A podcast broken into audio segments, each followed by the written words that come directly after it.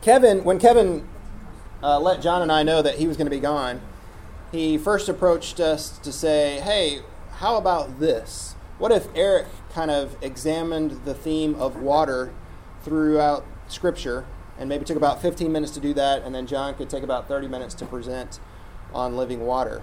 And so I said, sure, I'm agreeable to that. And John said, sure, he'd do that. And then I kind of thought about the theme of water in Scripture and realized, um, you know, I would probably need to talk about several stories. Probably start with Noah and talk about how God saved them from and through the water. Uh, we could talk about Moses getting water from the rock by, you know, striking and speaking to the rock and getting water for the Israelite people. We could talk about the paradigmatic salvation stories of how God saves his people both at the Red Sea and then later through the crossing of, of the Jordan River. Um, in the prophets, you've got Amos using the imagery of water um, when he speaks about justice rolling down like, like a river. Um, there's numerous healings throughout Scripture that take place in water, right? Uh, in the Old Testament and the New.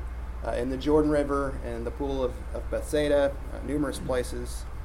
Uh, it, at the cross, we see water come out of Jesus' side. Uh, we could talk. We could spend an hour talking just about baptism how we were buried and raised out of that water, and then all the way to Revelation, we see a river of life coming out of the throne of God. And so, water's prevalent throughout Scripture. And I'm thinking, boy, this is great stuff. And then I remember that he said about 15 minutes, and I'm thinking, oh, I don't know. That, I don't know that I can do that. So um, instead of examining all those themes and all those stories, uh, I'm just going to read one text, which uh, means a lot to me. I've always been a little bit drawn to this text. I'm not totally sure why, but it speaks to me deeply. So I'm just going to read from Genesis chapter 21, uh, 8 through 21. and this is the story of Hagar and Ishmael. Hagar in the Hebrew means the one who fled because two times she flees or is sent away from Abraham uh, because of the jealousy playing out between uh, Sarah and Hagar. And Ishmael, Ishmael is the one who will be heard by God. That's the name given to him at birth. And then we see, we, he, we see God hearing him in this story. And it's just a sweet story of, of God caring and saving people. So I'll start in verse, uh, verse 8 the child grew, this is Isaac, the child Isaac grew and was weaned, and on the day Isaac was weaned, Abraham held a great feast. But Sarah saw that the son whom Hagar the Egyptian had borne to Abraham was mocking. And she said to Abraham, Get rid of that slave woman and her son, for that slave woman's son will never share an inheritance with my son Isaac. The matter distressed Abraham greatly because it concerned his son. But God said to him, Do not be so distressed about the boy and your maidservant. Listen to whatever Sarah tells you, because it is through Isaac that your offspring will be reckoned. I will make the, the son of the maidservant into a nation also, because he is your offspring. Early the next morning, Abraham took some food and a skin of water and gave them to Hagar. He set them on her shoulders and then sent her off with the boy. She went on her way and wandered in the desert of Beersheba. When the water in the skin was gone, she put the boy under one of the bushes. And then she went off and sat down nearby, about a bow shot away, for she thought, I cannot watch the boy die. And as she, as she sat there nearby, she began to sob. God heard the boy crying, and the angel of God called to Hagar from heaven and said to her, What is the matter, Hagar? Do not be afraid. God has heard the boy crying as he lies there. Lift the boy up and take him by the hand, for I will make him into a great nation. And then God opened her eyes, and she saw a well of water. So she went and filled the skin with water and gave the boy a drink. And God was with the boy as he grew up. He lived in the desert and became an archer. While he was living in the desert of Paran, his mother got a wife for him from Egypt. A beautiful story of God's compassion that plays out in saving someone by opening up their eyes and letting them see a well of water. And that is essentially what John is doing in his work through living water. And so I'm going to turn it over to John and let him tell us about that. Thanks. Well, I think I'm going to go over on this side. Should I use this? It's, already recording. Oh, it's recording. I thought this was a mic. Okay. Well, most people that use PowerPoint use one of those clickers, but I'm a complete disaster when it comes to tech stuff, so I use a human being for mine. so thank you, Dan. Um, I, I started this, uh, as, as Eric said, uh, I got a text from Kevin that said, Hey, can you teach my class on Sunday? And I'm thinking, Well, those are big shoes to fill. I'm not a science guy. And I said, Well, what am I going to talk about? And he said, Well, why don't you talk about something you know that you know, which is the story of the Living Water Project? And I said, Well, yeah, I can I can do that. Um, but you know, most people have kind of heard that. And he said, you know, give the unabridged, detailed, you know, not 90 seconds on a ministry moment version. I said, well, that that works. So I started about uh, eight o'clock last night, and just kind of kept adding and adding and adding, and I finished about 1:30, um, which is probably why I came in and wasn't able to get everything connected correctly. So, but anyway, there's there's a lot here, and uh, I have about 30 minutes, so I'll get going. Um, I want to say um, that um, usually the person or the people that stand in front of the church or groups uh, a lot of times is going to be me or Kevin Colvette um, as sort of the frontline guys of this ministry. But we are an all volunteer run ministry, which means that there are a number of people uh, at this church and a few who are outside this church uh, who give a great deal of time and commitment and make this sort of their front page ministry commitment, which uh, is necessary to run in the fashion that we have for the last 15 years. So I hope you'll keep that in mind as we kind of go through this. Um, so most of you, although I know there are a lot of newer people who've come to Otter Creek since um, since Shannon started all of this. Um, so a lot of you know about Shannon, some of you don't. Shannon Dickerson um, was a good friend of mine and a lot of people in this church. Um, he was maybe the first person I met when I walked in the door uh, in 1999. He was one of those people that immediately you're drawn to. He had a kindness, he had um, humility, a sense of humor, um, and he was a part of. Uh, I was a part of the single adults, young single adults um, at the time, and Shannon was a guy who was never content to live a status quo life, and so. Um, I give a lot of credit for whatever you may or may not see in my life that is maybe not status quo. I think Shannon had a great deal of influence on me and a lot of people in that way to say, you kind of got one chance at this life. We're committed to following Jesus, and in the midst of our flaws, let's not sit and be ordinary. So we were all sitting around. Well, let me back up a little bit.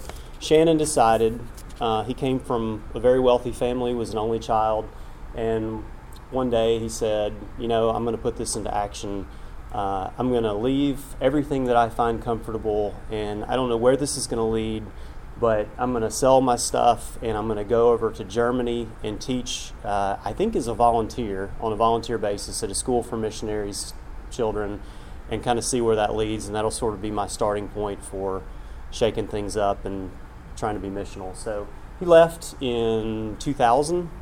A few months later, he started not feeling well. Um, went to some doctors. Uh, no one could quite figure out what was going on.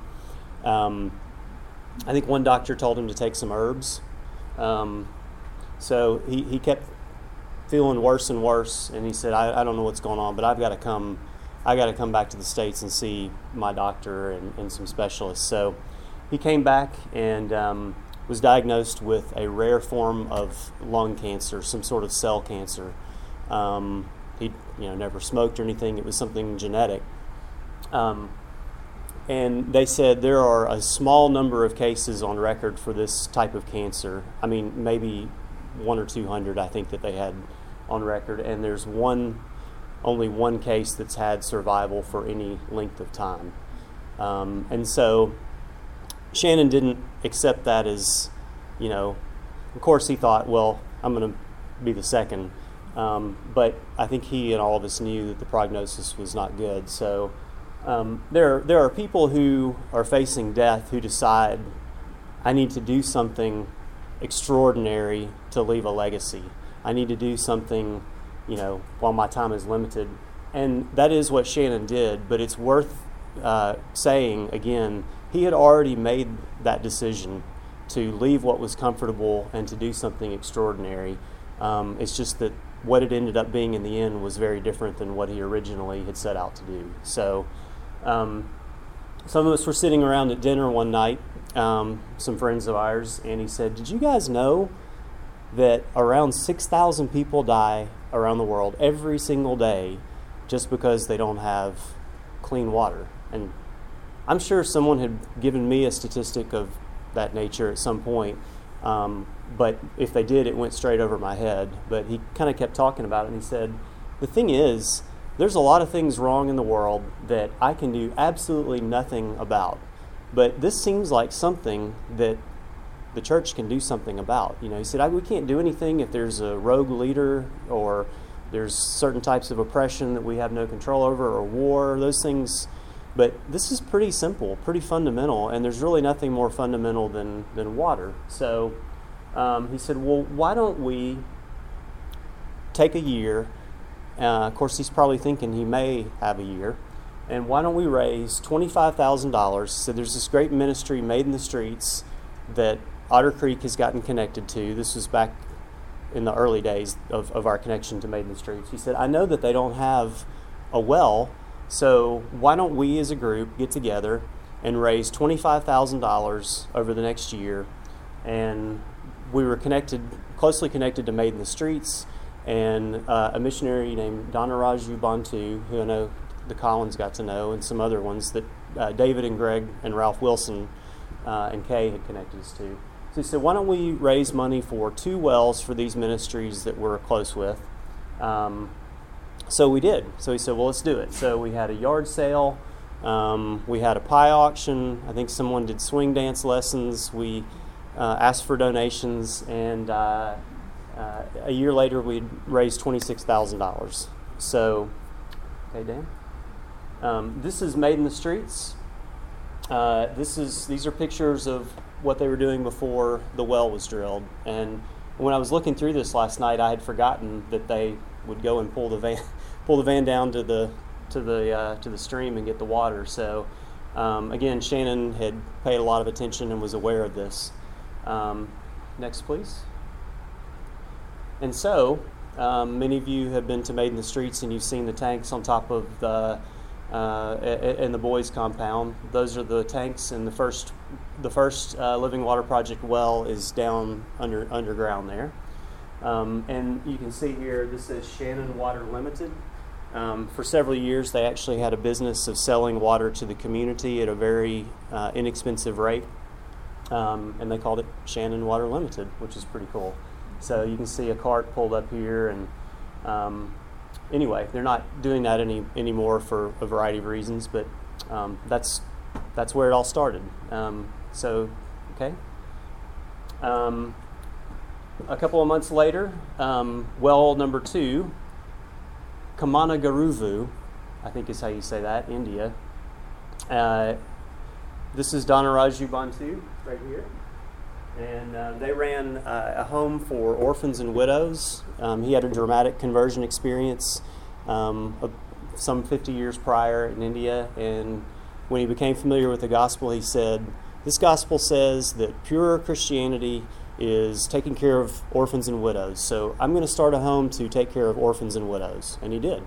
So um, this was the first of five India wells that Living Water has funded. Okay. Um, so I mentioned, of course, Shannon was very ill. Um, he passed away May 23rd, 2002. Um, and he had just gotten to see those first two wells go in before he passed away. Um, so I'm really glad that he was able to do that and uh, to live long enough to see that. So Shannon passed away, and no one really, I mean, you know, everybody was very, very sad. And um, I think no one was really sure what he had in mind when he started this. Uh, all he knew was a short period of time before him. So the question was, did he envision this to be something that would be more long term? Um, in 2004, um, I, I, was sort of leading the young adults group and um, kind of said, you know, it would be really sad if what Shannon started went away because he's gone. And wouldn't it be cool if maybe some of us got together and talked about continuing this um, as a leg- as part of his legacy and in his honor? Uh, so we got some people together Ruby Tuesday in Brentwood and talked about it and decided it was worth trying. Um, I had my background's in business. Um, I had no knowledge of water whatsoever, um, none, other than that I do this and do this, or do this. Um, so you can imagine that that's kind of daunting when your background is in business and you don't know the first thing about water and you're trying to somehow get a water ministry going. So we formed a board um, of some people that, that were friends with Shannon. Um, and from 2003, 2004 till uh, 2008, it was a yard sale every year, a few donations here and there kind of trickling in, and just sort of a project that we were doing. You know, we would do a well and we would put a sign up that said, you know, this is in honor of Shannon, and then the verse uh, John 4, 13, 14 about the woman at the well. Um, and so it was just maybe one or two wells a year, but a very nice, very nice thing um, to, to, do uh, in his memory. And um, some of you, I'm sure, have met Bobby and Jerry Dickerson, Shannon's parents. Um, it meant a great deal to them that we would continue uh, in some form the work of their only child. Um, this is another well in uh, India.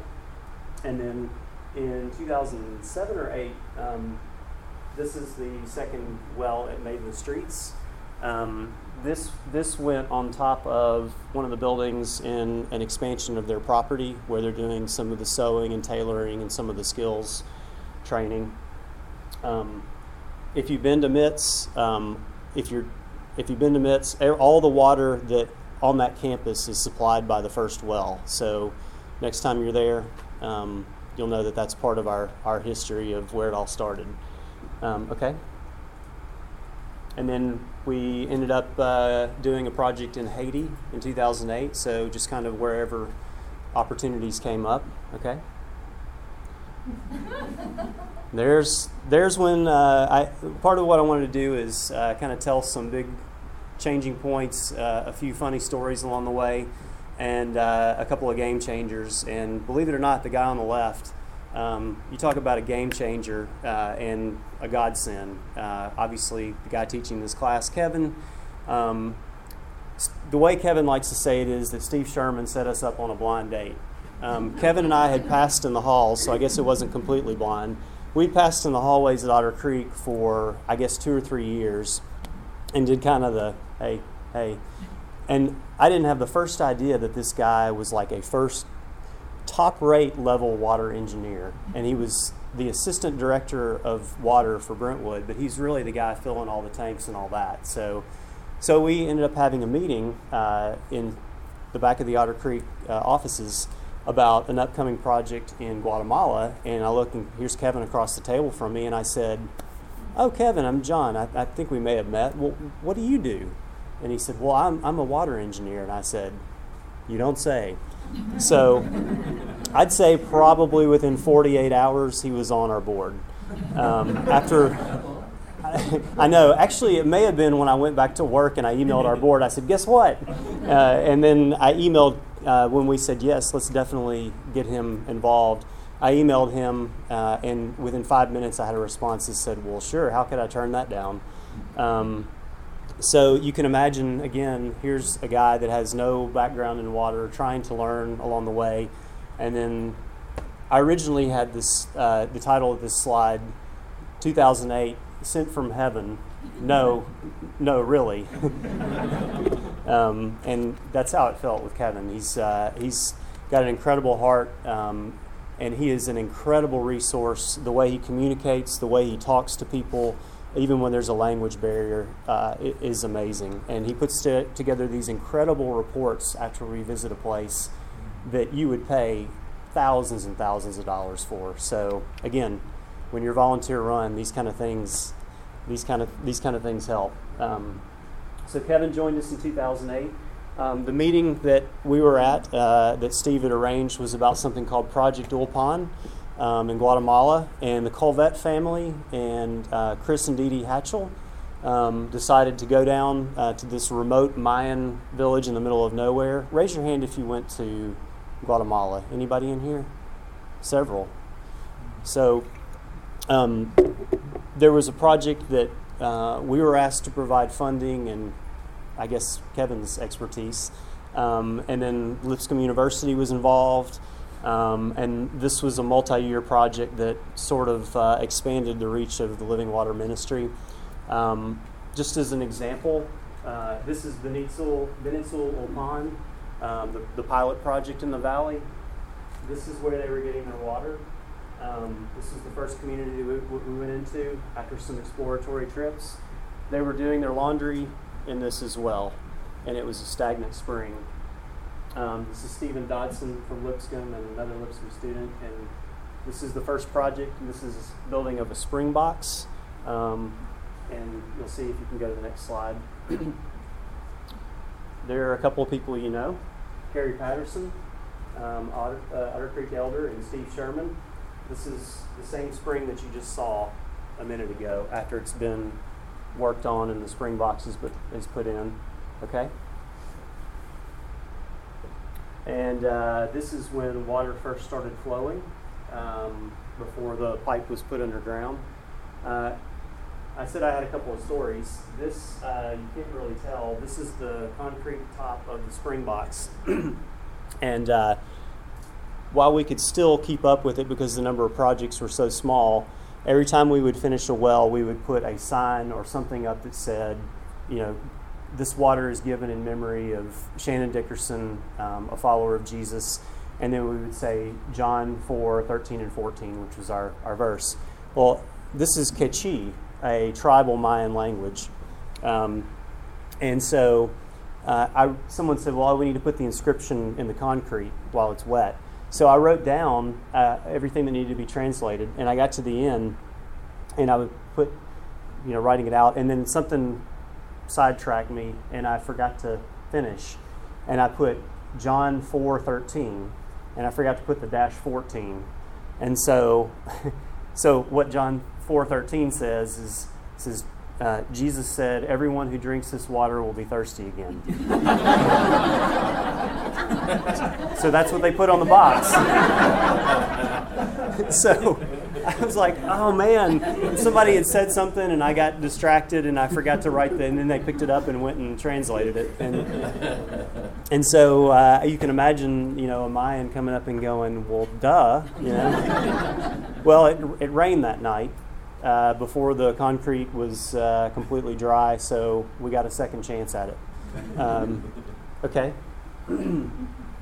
uh, one of the things that's interesting, and we talk about water and the earth as part of this class, um, is we are there. We are sterile in our culture now, in that we there are layers between us and the land. We we get our food from Kroger. We don't go out and plow the land in, uh, in unless some of you are farmers and I don't know it. But um, these people are were living largely like they were 500 years ago still, and there's this intimate relationship between them and the land. And so, this project at Benitzel Ulpan, the night before mm-hmm. we began work uh, to dig out the spring and to run all the pipe, um, they said, "Well, we need to we need to ask God's blessing on the land."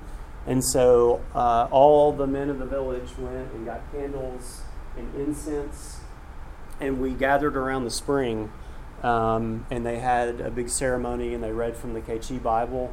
Um, they read a verse, and of course I couldn't understand it. And afterward, I asked somebody who knew Quechua. I said, "Well, what, what was that verse that they read?" And they said it was the woman at the well, um, and they didn't know that the name of the ministry was the Living Water Project. So that was kind of cool. Um, but again, this very uh, close connection between land and God. So they said we need to ask God's blessing upon the land before we begin work. Okay? And that's what it looked like when it was done. Um, so that was the first project of, I think, 11 communities uh, in Guatemala, in, in this valley. Okay? one of the things that I love about the work that Kevin and, and Chris, uh, the, the Colvetts and Hatchells did, is that they made sure to leave things uh, in a sustainable fashion. And this guy is named Julio, and he was someone who emerged as sort of a leader and who wanted to learn.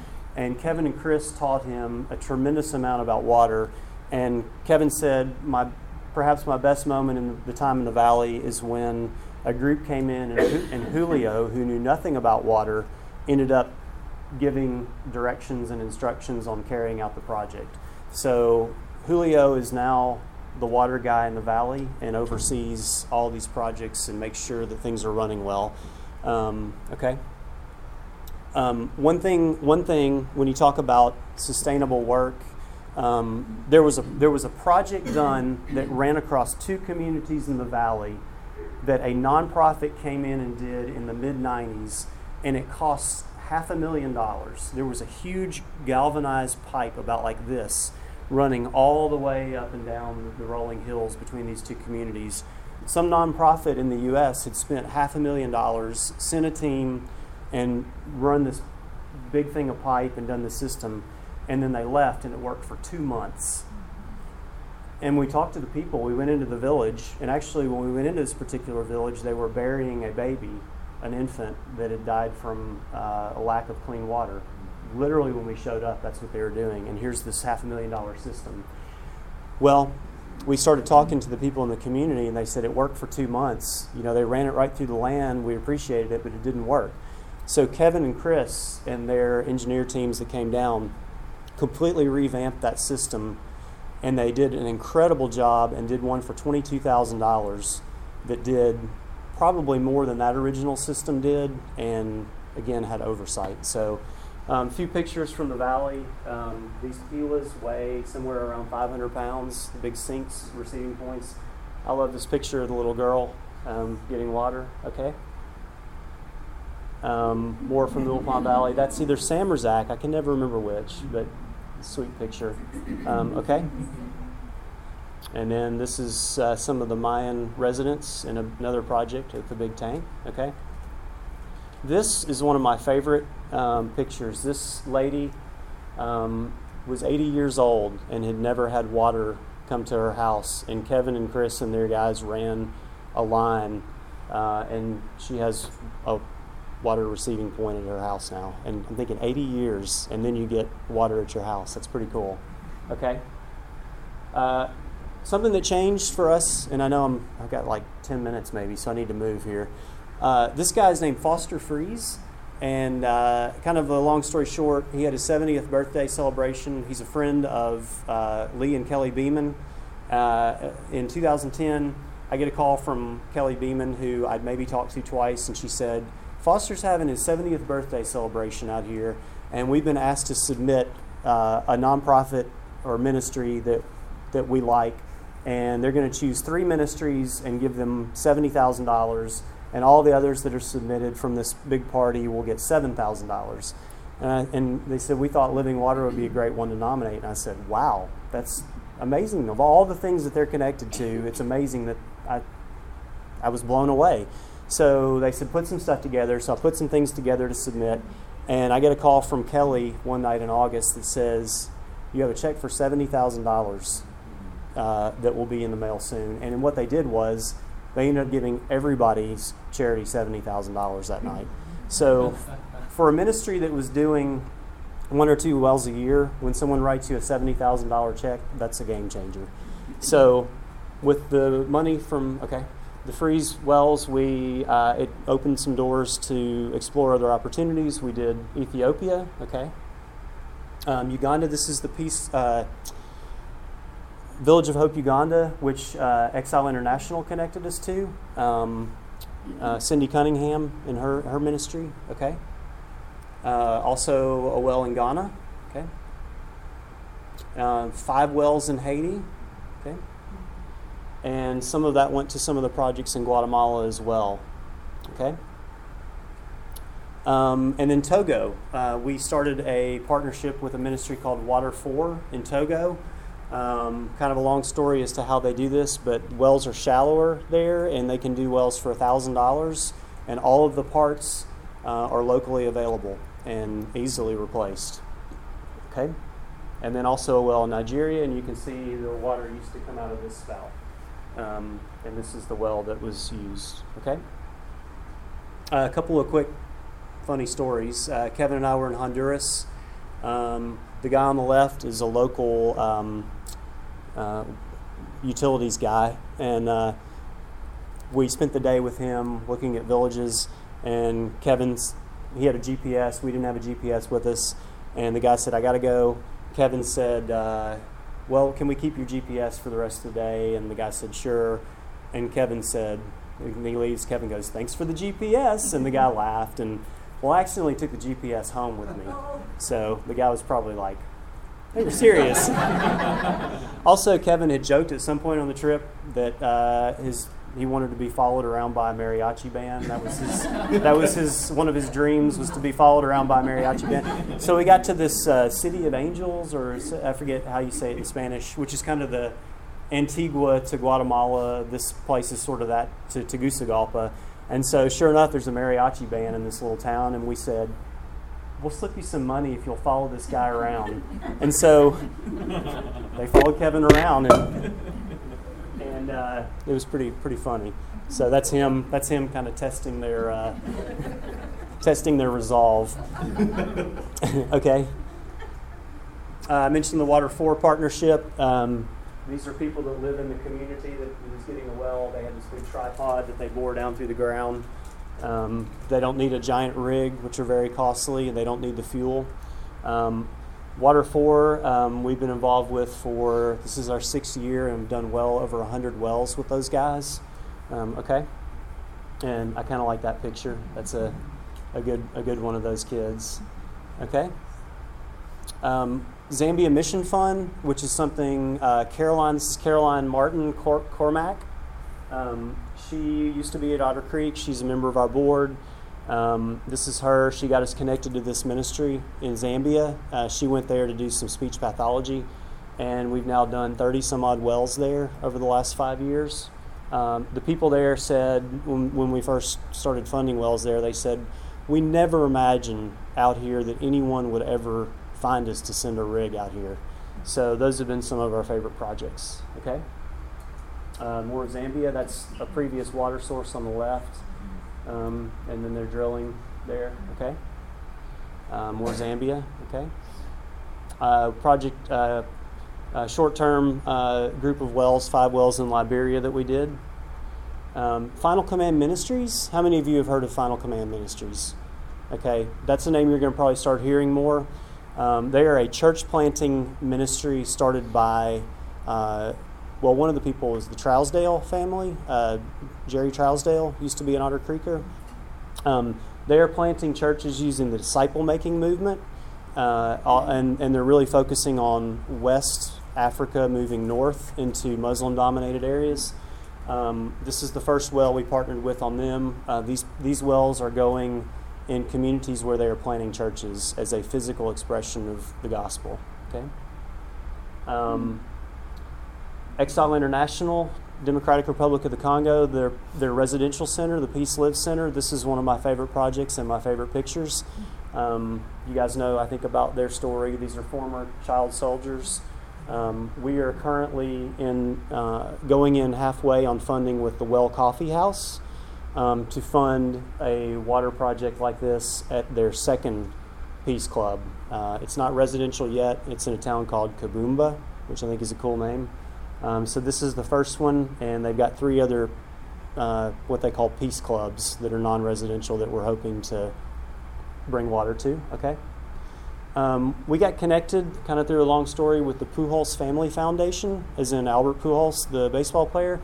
Um, Kevin and I went down um, to the Dominican in 2013 or 2014. This is back in December, and this is the project. Kevin and a group of engineers went down and they laid there's a well, and then they went and laid 12,000 feet of pipe like this all throughout this community um, of what are mostly Haitian immigrants that have moved over to the Dominican and they're living in really, really tough conditions. Okay?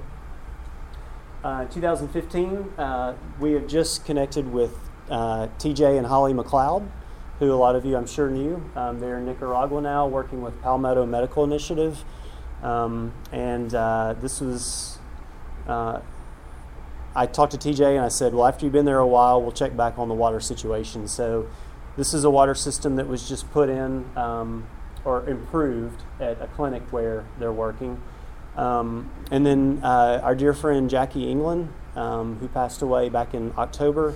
Um, I wish I had time to tell this, but um, basically, in a matter of hours after I learned that the family had decided for donations to go to the Living Water Project, uh, I got an email from TJ that said, and she, she, she died of a kidney of kidney disease.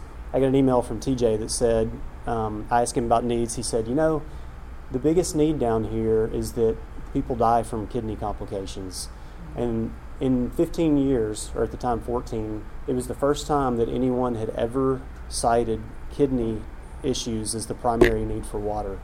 And so, you know, we said, well, we need to we need to do something to connect those donations to this work. So, um, about fifteen thousand dollars was given in honor of Jackie and that is going to provide a water system for a brand new clinic that's being built in Nicaragua.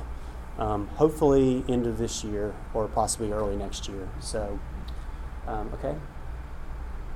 Um, Final Command Ministries. Um, again, Kevin and I, along with Jerry Atnip, um, photographer, went to Senegal and Niger.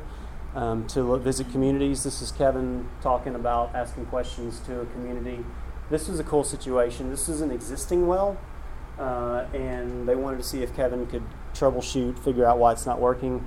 Um, so you can see him when he's doing his work. He's outstanding at communicating.